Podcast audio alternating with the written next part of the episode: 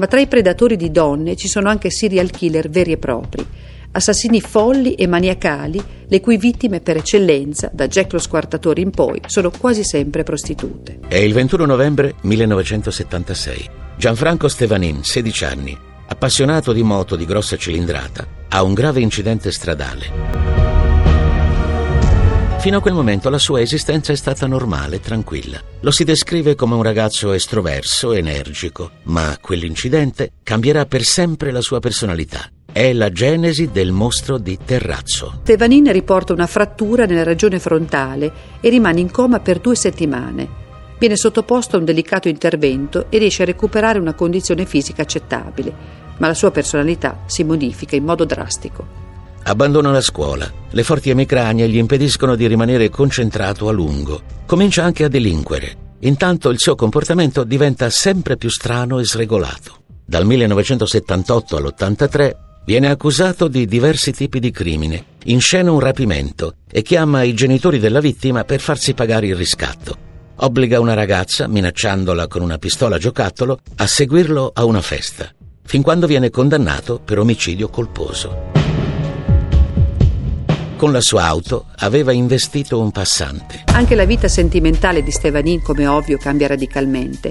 Comincia a frequentare delle prostitute con le quali evidentemente può realizzare ogni sua fantasia sessuale. È un bisogno di cui non riesce più a fare a meno, ma nessuno sospetta il suo livello di depravazione, fino al 16 novembre del 1994. Gianfranco in auto quando vede una ragazza per strada. È l'austriaca Gabriele Musger. La carica e la convince a posare per lui. Dai, ti pago bene. Un milione, d'accordo? Accetto. La conduce nella sua casa, un'abitazione isolata. Stevanin lì si trasforma. Le foto non gli bastano più. Costringe la donna a fare sesso violento e giochi erotici estremi. Arriva a minacciarla con una pistola. La ragazza è in preda al terrore più totale e tenta una mossa disperata lasci libera ti do dei soldi. Ho messo da parte 25 milioni, sono tuoi.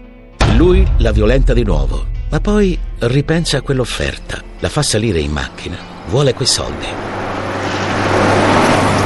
All'altezza del casello autostradale di Vicenza Ovest, mentre Stevanin sta pagando il pedaggio, Gabriele Misger riesce a scendere e a raggiungere una pattuglia della polizia che è a pochi metri. Gli agenti intervengono e bloccano Stevanin. Quando la polizia va a perquisire il suo cascinale, si rende conto immediatamente che è un tipo particolare. Le stanze sono piene di materiale che fa pensare al set di un film pornografico, oggetti erotici dappertutto, biancheria intima femminile, vibratori, vestiti di cuoio, riviste porno e videocassette.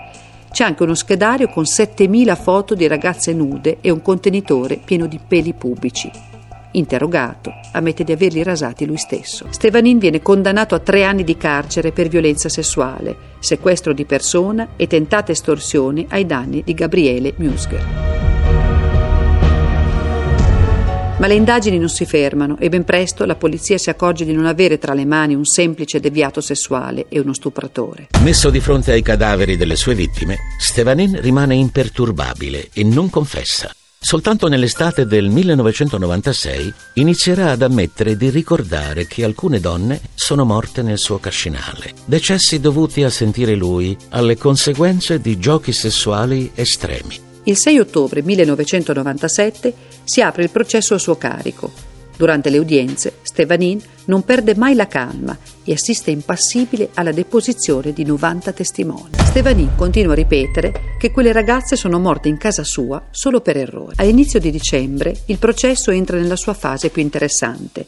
Viene interrogata la madre di Stevanin, Noemi Miola, sospettata di essere sempre stata a conoscenza dei crimini commessi dal figlio e di averlo protetto e aiutato a sbarazzarsi dai cadaveri. Il 28 gennaio 1998 Gianfranco Stevanin viene condannato all'ergastolo.